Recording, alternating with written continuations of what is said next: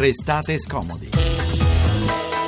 Overseas tonight, another attack being blamed on ISIS, the third mass terror attack carried out by the terror group in the last week. This one, the deadliest in Baghdad in nearly a decade. More than 160 people killed there by a suicide bomber in a busy shopping district today.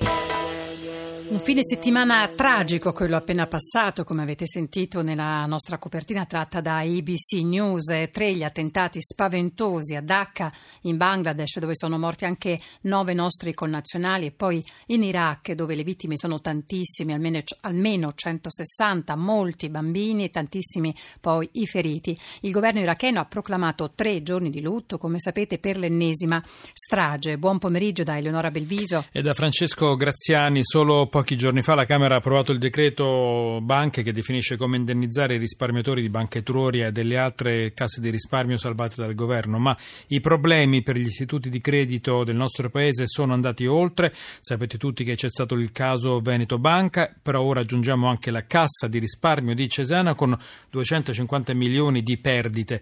Per comunicare con noi sms al 335 699 2949 se volete riascoltare la nostra trasmissione televisione restatescomodi.rai.it invece per la vostra posta elettronica restate scomodi chiocciolarai.it andiamo a cominciare.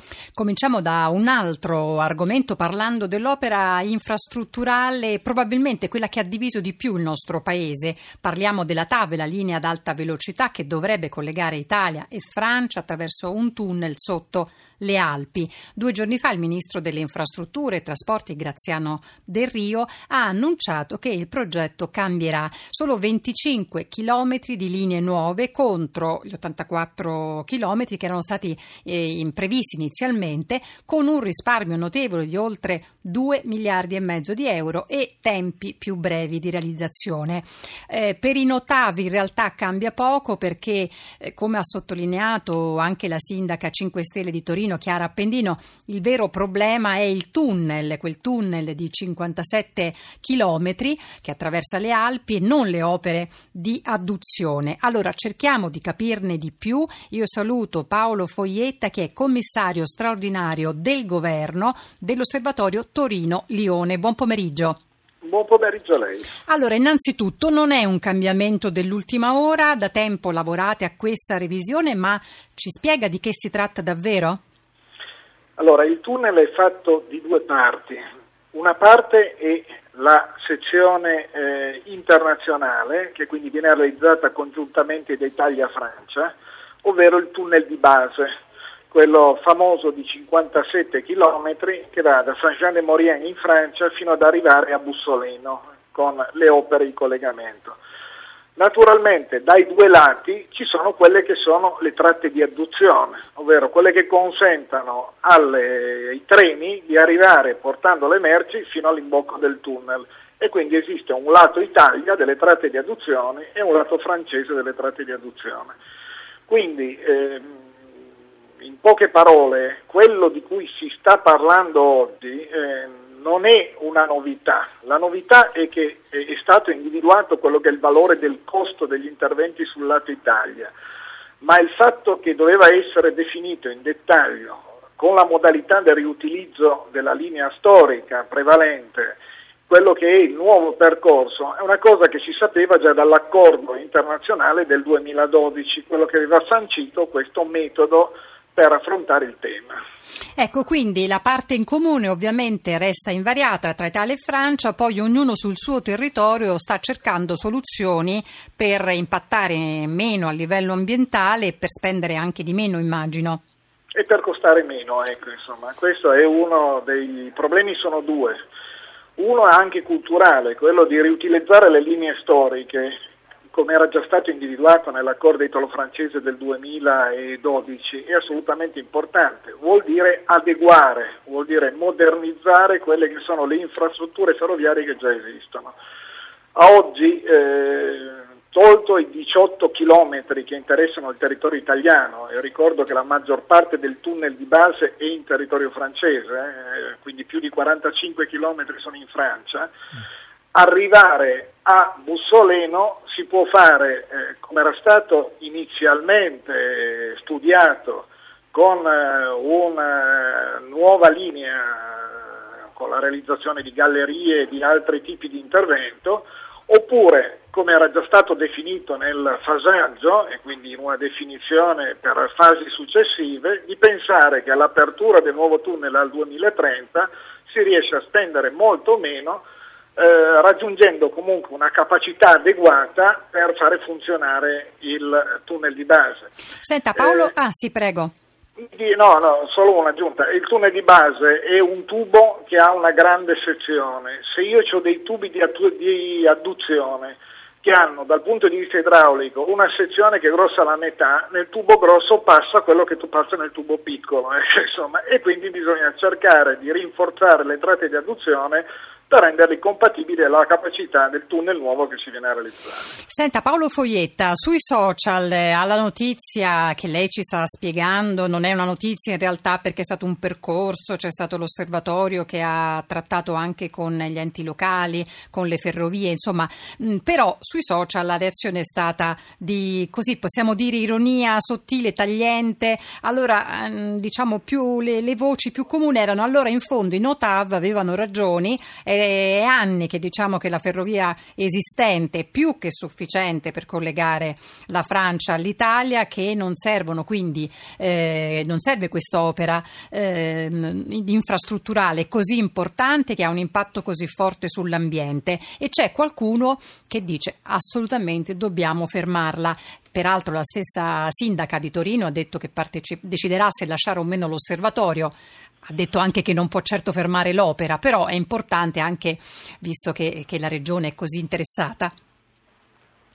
E volevo sapere appunto, Foglietta, questa ironia allora è fuori luogo oppure in fondo i Notav avevano visto giusto le vecchie ferrovie? Eh, guardi, eh, che alcune tratte delle ferrovie eh, della, esistenti erano possibili, avevano la capacità, era un fatto che già conosciuto dal 2011. Nel 2012 l'accordo già diceva i 24 chilometri che vanno da Mussoleno fino a oltre Avigliana possono essere adeguati e sistemati.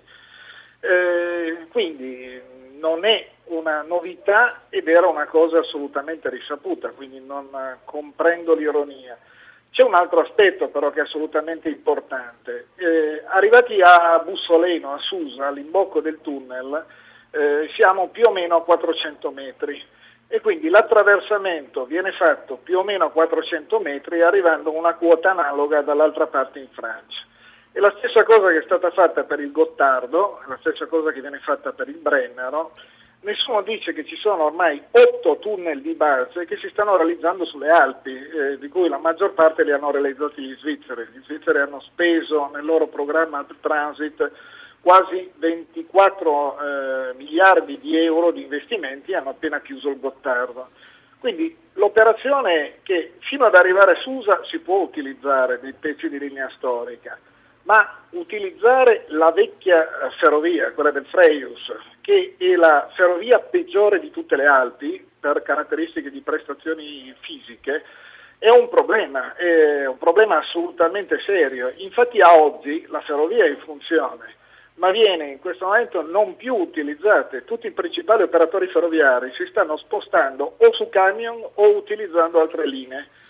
Il risultato. Insomma, lei ci, dice che, lei ci, dice che, utilizzare i tunnel, quelli storici, non sempre è facile, non sempre è possibile, tant'è che alcuni sono anche in parte mh, abbandonati. Da, da... Il processo è che tutti i tunnel storici, e quindi Gottardo, Löschberg, eh, Brennero, eh, Coral Messenering in Austria, sono tutti oggi in fase di sostituzione. Sono, e quando, restano... quando, lei parla di tunnel di base intende quei tunnel che vengono scavati, non dico all'altezza del mare, però a un'altezza abbastanza All'altezza bassa. di pianura, una cosa che si usa è tunnel di pianura, che partono mm. quindi non ai 1300 metri Ma circa, per esempio ai 400 che abbiamo detto ora. Rimanga con noi, rimanga con noi e saluto, abbiamo parlato dei, dei comuni della zona, il sindaco di Chiomonte, Olivier Silvano, ben trovato, buon pomeriggio. Buongiorno a voi. Allora, ci serve sapere, lei sindaco di Chiomonte, tutti quanti quelli che hanno letto, ascoltato notizie sul treno alta velocità e conoscono la sua località, vogliamo sapere subito la sua opinione su quello che abbiamo detto finora. Ma io ho ascoltato poca roba di quello che è stata la trasmissione perché sono in vacanza, non ho la radio dietro, per cui ho qualche piccola difficoltà. Ho sentito l'architetto Foieta parlare del, nell'ultimo intervento che ha fatto, nell'ultimissimo, parlare del tunnel del Gottardo. Condivido pienamente la scelta che hanno fatto gli svizzeri, io sono stato a visitarlo, ho invitato parecchi in ottava ad andarlo a vedere perché è la fotocopia di quello che succede in, e succederà soprattutto in Val di Susa. Ma allora tutto eh, questo è un passo in avanti secondo lei?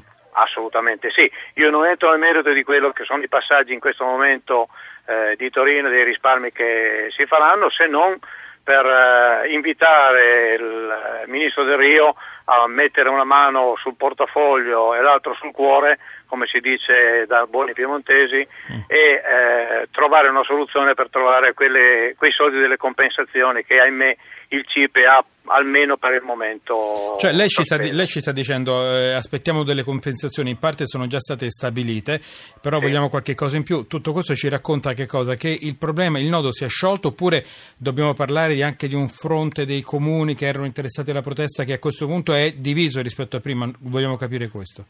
Ma io parto da un concetto di base, che eh, oggi come oggi l'unico comune che è stato coinvolto in questa operazione è il mio comune, anche se è un piccolo comune di 900 o poco più abitanti, eh, è comunque un comune turistico che ha subito delle gravissime perdite di immagine, soprattutto per la presenza delle proteste. Ha mh, mm, avuto dei danni sul territorio che perdureranno ancora da adesso in avanti, anche se, eh, devo essere eh, sincero, sono stati eh, messi a posto degli studi, messi, studi, degli studi di fattibilità ben, ben, ben, congegnati, di modo che il territorio abbia eh, avuto la possibilità di avere un impatto geografico almeno limitato.